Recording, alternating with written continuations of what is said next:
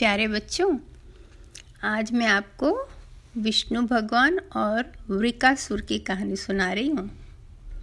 वृकासुर एक राक्षस था, जो बहुत शक्तिशाली था, लेकिन बहुत बुद्धू भी था।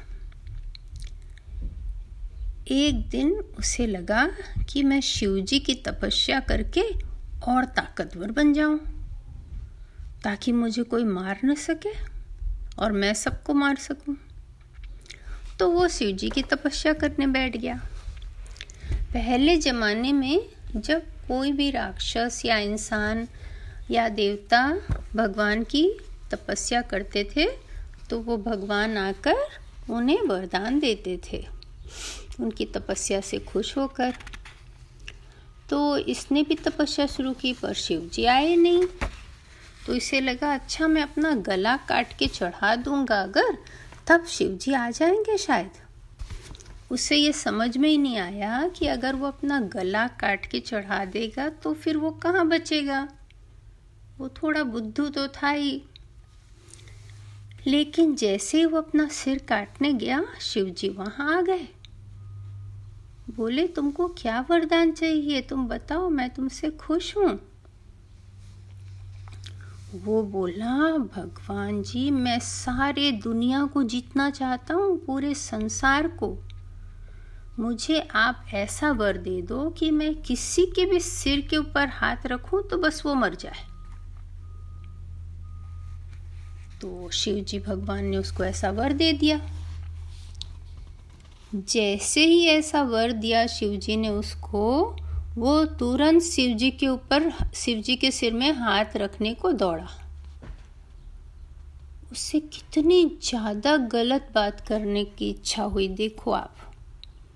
शिवजी ने उसको वरदान दिया और वो शिवजी को ही मारना चाहता है। वो शिवजी के सिर में हाथ रखने दौड़ा। शिवजी भागे वहाँ से जल्दी और विष्णु भगवान के पास पहुँचे और बोले, देखो मेरे को उससे बचाओ। तो विष्णु भगवान बोले, ठीक है, मैं उसको देख लूँगा। और विष्णु भगवान ने क्या किया पता है? एक ब्राह्मण का रूप बनाकर और जंगल में जहाँ वो दौड़ रहा था, बकासुर उसके पास गए और उसको बोले, तुम किसको ढूंढ रहे हो? थोड़ी देर बैठ के आराम कर लो। तो वृकासुर ने उस ब्राह्मण को शिवजी के वरदान के बारे में बताया और फिर बोला कि मैं तो उनके सिर में हाथ रख के परखना चाहता था, लेकिन वो भाग गए। कितना बुद्धू है, बताओ। अगर उनके सिर पे हाथ रखोगे तो गड़बड़ हो जाएगा। उसे इतना भी समझ नहीं आया। वो सिर्फ़ परखना चाहता था। तो फिर ब्राह्मण ने उसको बताया कि भागते नहीं तो वो क्या करते? अगर तुम उनके सिर पे हाथ रखते तो तुम्हें पता चल जाता कि उन्होंने तुमको धोखा दिया है। हाँ? धोखा दिया है मुझे? ऐसा नहीं हो सकता। शिवजी अपने भक्त को धोखा थोड़ी देते हैं। तो ब्राह्मण ने कहा, ठीक है, तुम अपने सिर के ऊपर हाथ रख के देख लो। वो बक्कासुर थोड़ा बुद्धू तो था ही। उसने बिना सोचे समझे अपने सिर पे हाथ रख लिया। और जैसे ही उसने हाथ रखा अपने सिर पे, वैसे ही वो मर गया। और वो ब्राह्मण विष्णु भगवान बन गए, क्योंकि भगवान विष्णु वो रूप बनाकर आए थे ब्राह्मण का बकासुर को खत्म करने के लिए।